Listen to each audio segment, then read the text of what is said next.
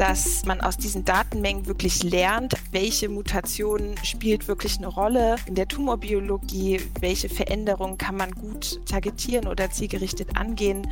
Also ich glaube, das sind alles so Felder, wo sich noch viel tun wird in den nächsten Jahren. Expertendialoge. Experten im Gespräch zu aktuellen Themen in der Onkologie und darüber hinaus. Von Ärzten für Ärzte. Unterstützt von Roche.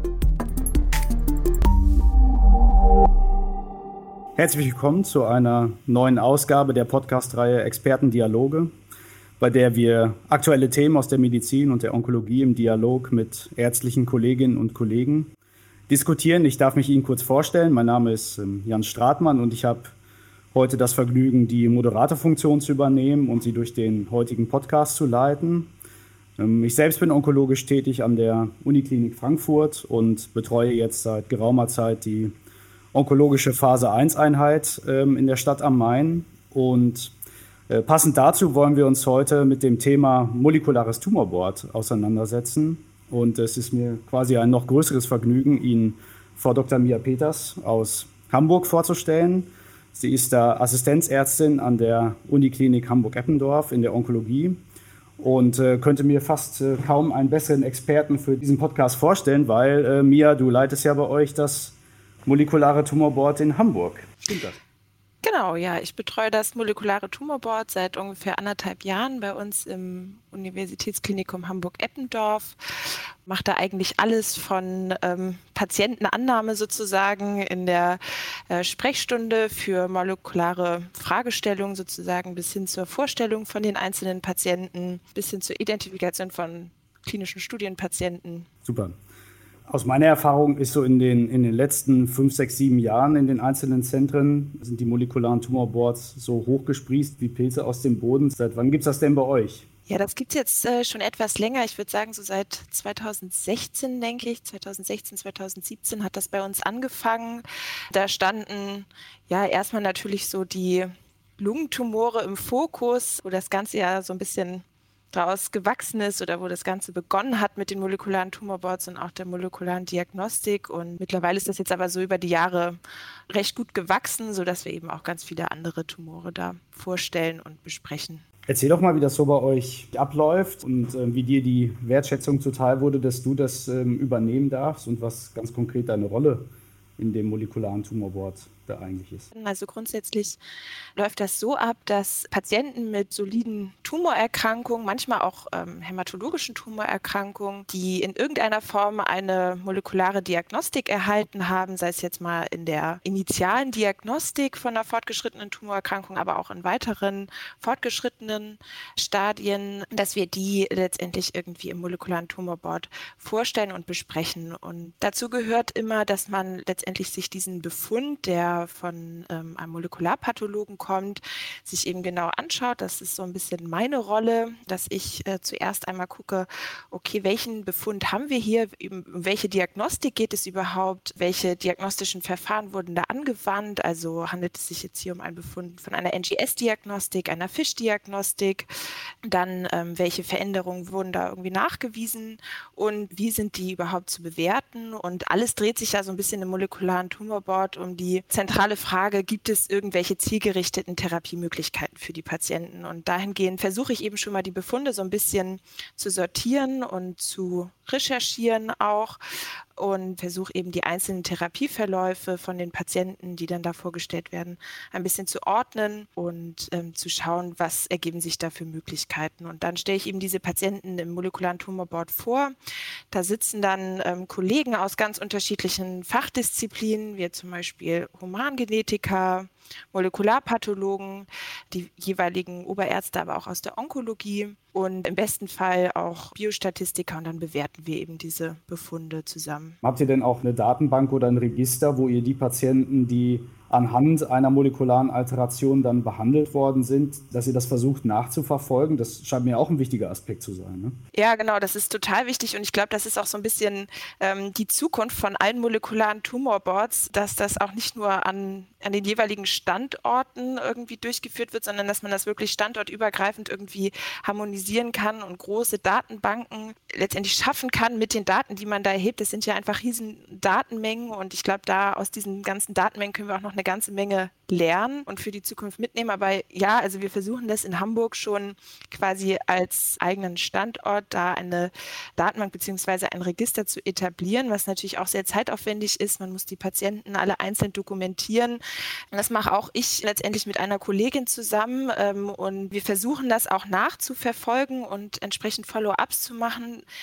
Was mir mal weniger gelingt, muss man sagen. Das liegt natürlich auch irgendwie so ein bisschen an dem Patientenklientel, was im molekularen Tumorboard vorgestellt wird. Viele Patienten sind schon so ein bisschen gegen Ende der Therapie oder der Therapieschritte angekommen. Das heißt, auch da die Follow-ups bzw. die Nachverfolgung gestaltet sich manchmal schwierig, gerade wenn die Patienten von niedergelassenen Onkologen kommen und man die nicht im Zentrum richtig verfolgt. Aber wir versuchen es so gut es geht, das alles zu dokumentieren, das alles in in die Datenbanken einzupflegen, die Daten und versuchen eben auch das nachzuverfolgen. Jetzt hast du ja schon ein bisschen über die Patienten gesprochen, die man typischerweise in einem molekularen Tumorboard vorstellt. Und wenn du sagst, ihr habt so die Woche fünf oder zehn Patienten, also irgendwo in diesem Raster, dann ist schon klar, dass man nicht jeden Patienten in einem molekularen Tumorboard vorstellen kann. Umreißt doch mal grob, welche Patienten ihr typischerweise in einem molekularen Tumorboard vorstellt. Und es schließt sich im Prinzip ja schon an,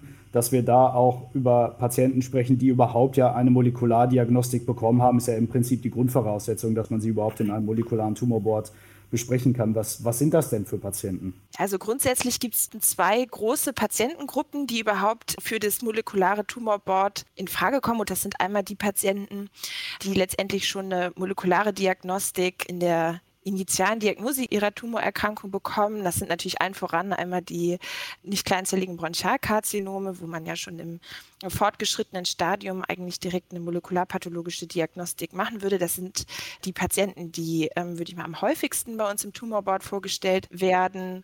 Und dann so als zweite Hauptgruppe sind das Patienten mit äh, vor allen Dingen soliden Tumorerkrankungen, die letztendlich so in absehbarer Zeit äh, keine Standardtherapieoption mehr verfügbar haben. Und diese Patienten würde man ähm, eben auch schauen, dass man da eine ähm, molekulare Diagnostik irgendwie anstrebt und die Befunde besprechen wir dann im molekularen Tumorboard eben im Hinblick auf eine mögliche weitere Therapieoption. Und dann gibt es noch, würde ich sagen, so mehrere kleine Gruppen, für die insbesondere so ein molekulares Tumorboard recht relevant sein kann. Das sind ähm, zum einen Patienten, die sehr jung sind und einen aggressiven Therapieverlauf haben. Ich denke, die profitieren eben auch immer besonders von so einer Vorstellung im Tumorboard oder in so einem molekularen Tumorboard. Dann sind das Patienten mit einem ungewöhnlichen Therapieverlauf oder mit äh, sehr seltenen Tumorerkrankungen. Und diese drei, ja, ich nenne es mal Untergruppen oder kleineren Patientengruppen, würden wir auch versuchen, sehr niederschwellig im molekularen Tumorboard vorzustellen oder den eben,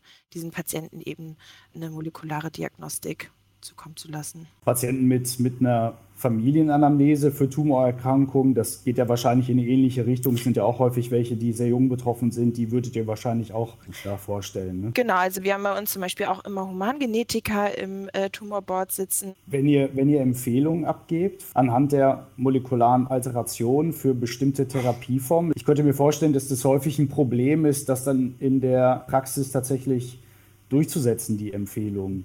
Mhm. Weil es ja häufig ähm, Alterationen sind, die eben ja keinen Therapiestandard haben und dementsprechend ist der Zulassungsstatus ja auch schwierig.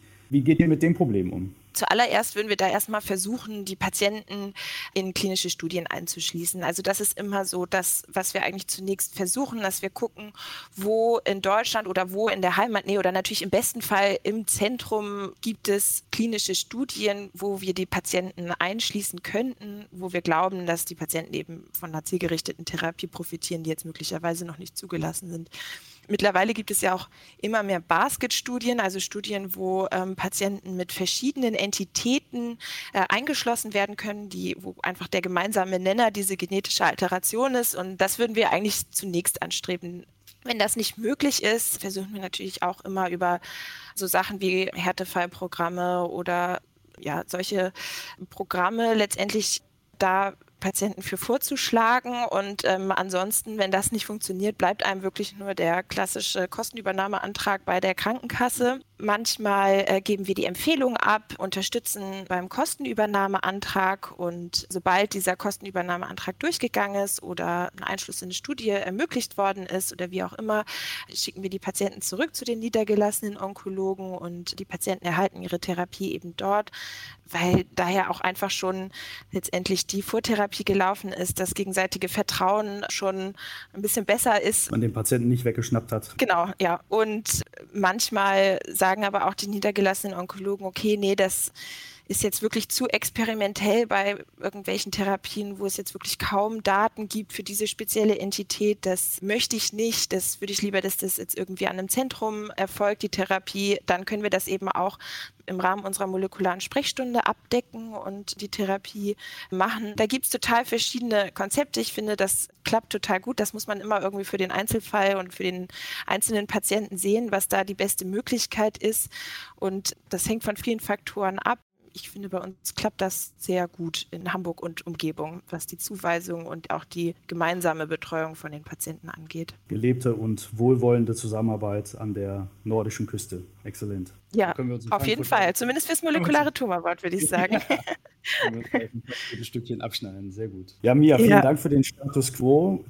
Sag uns doch vielleicht zum Abschluss noch, wo glaubst du, geht die Reise hin? Was würdest du dir wünschen, um das molekulare Tumorboard, was ja unter deiner Feder hängt, noch exponierter zu machen und noch präsenter zu machen? Und wo gibt es Verbesserungsmöglichkeiten? Ja, also ich glaube zum einen, was wir eben gerade schon angesprochen haben, ich glaube, die Sichtbarkeit bei den niedergelassenen Onkologen könnte noch verbessert werden. Ich glaube, die Angst, dass die Zentren die Patienten abgreifen und die dann so ein bisschen im universitären Zentrum verschwinden, die Patienten, ist ähm, zumindest zumindest für Hamburg, würde ich mal sagen, unbegründet. Dann hoffe ich natürlich sehr, dass man die NGS-basierte Diagnostik bei Tumorerkrankungen ja noch viel mehr ausbauen kann, eher noch einsetzen kann, also in früheren Therapiestadien oder Therapielinien bei den Patienten, nicht erst wie bei den meisten Patienten in fortgeschrittenen Therapielinien. Und natürlich so eine absolute Wunschvorstellung wäre, dass man wirklich in den Therapiesequenzen die Diagnostik anbieten kann, um zu sehen, was sind jetzt wirklich die Treiber dieser Erkrankung, wo haben wir Resistenzmutationen, wie können wir die Patienten noch besser stratifizieren und einordnen. Dann natürlich auch noch ein Thema, was wir eben schon besprochen haben. Ich glaube, es ist total wichtig, dass man die ganzen Datenmengen, die man erhebt, gut dokumentiert dass man aus diesen Datenmengen wirklich lernt, also welche Mutation spielt wirklich eine Rolle in der Tumorbiologie, welche Veränderungen kann man gut targetieren oder zielgerichtet angehen.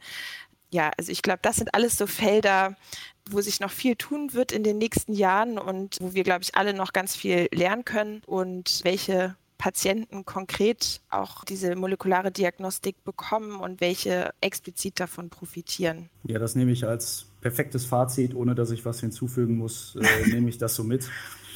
Ja, vielen Dank, Mia, für die, für die schöne Diskussion und natürlich an die Kollegen, die den Podcast möglich gemacht haben. Ähm, ich würde sagen, wir sind am Ende. Ähm, ich schicke beste Grüße nach draußen und vielen Dank fürs Zuhören und bis zum nächsten Mal. Vielen Dank. Expertendialoge. Experten im Gespräch zu aktuellen Themen in der Onkologie und darüber hinaus. Von Ärzten für Ärzte. Unterstützt von Roche.